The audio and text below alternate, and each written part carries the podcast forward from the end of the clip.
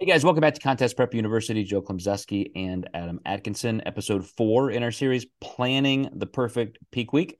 And we're going to talk about supplements because, of course, Adam, everybody asks, should I keep creatine in? Should I take it out? Number one question. But other ones, you know, vitamins, things like that. We just talked about minerals in the last episode. Um, everybody typically has some kind of supplement regimen. It can be extensive, pages long, some very simple. Um, so when you start fielding these questions, I, am going to guess, Adam, that your first response is, "Hey, whatever you're doing now, like that's probably again homeostasis. That's baseline." Uh, but do you go through every single supplement and do you have a list of things like, "Hey, no, no, we got definitely got to take this out, but we can keep this the same"? Like, how do you manage that with your clients? Yeah. So usually during the pre peak week process, we're talking about the things that they should eliminate. I have a few people who maybe get some bloating with some artificial sweeteners. We probably already found that before the peak week.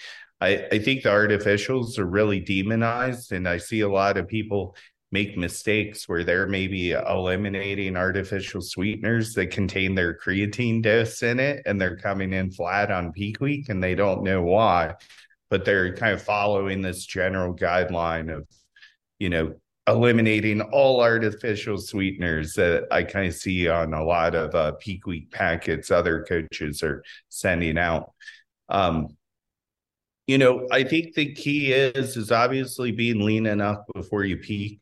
And I see a lot of coaches rugs or certain supplements to create just a, such a response, or they're hoping that creates such a response that that person's finally lean enough. And uh, one of the best info you can give a client is if you want to peak your best, be lean enough for your show at least a week out. And you know, I think coaches really make a lot of mistakes when they're planning on the drug or the vitamin or mineral or um, you know even those uh, natural diuretics to make the client lean enough. They're really missing the mark on you know what's actually happening. Is there anything that you that just normally commercially available and used that you just say no we definitely have to take this out anything at all like that You'll find raloxifene and yohimbine in a couple fat burners that people may be unaware of that maybe makes them hold a little bit of water. Um, those are some of the bigger things. Uh, there are definitely some supplements, um, some androgens people may want to stay away from if they're currently on them ahead of time. Uh, but if you take those out, they could also lose some fullness too. So if they're lean enough and they're on maybe uh, a more aromatizing compound and they look lean enough, I probably wouldn't change it because even if they do look leaner, they're probably going to lose some fullness if we pull that out.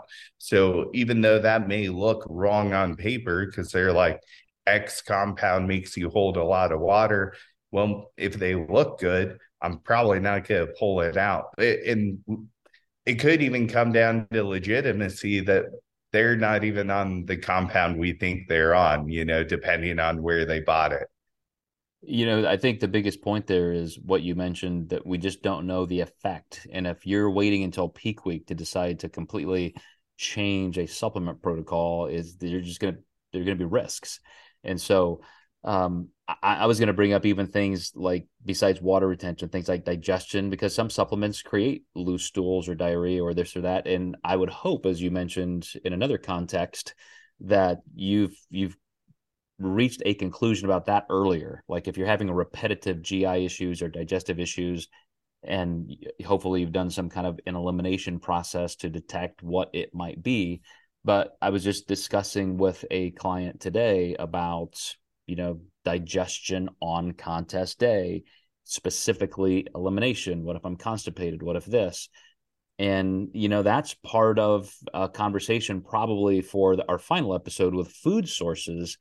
But I, I look at everything that you can do with a supplement, whether you're adding it, taking it away, increasing it, decreasing it, as something that you you better be watching very, very closely and just make sure that you know those effects. Yeah, there can definitely be problems. I had a client add a supplement a couple weeks out, and she got edema from it because she had bad reaction. We would have never predicted that. And that's typically one of the reasons I won't add anything new from a supplement, vitamin, mineral perspective on peak week. Even though those situations are extremely rare, they do happen. And, and, yet you see peak weeks passed around from coaches who are just throwing all kinds of gimmicky things at clients, which include all kinds of things I haven't taken ever before. uh, right. Incredibly dangerous. But let's wrap this one up. Let's let's move on. Our our finale for this series is going to be on actual food. And this this is kind of majoring on the majors. This is where you want to really pay attention. So we'll see you next time as we wrap this up in Contest Prep University.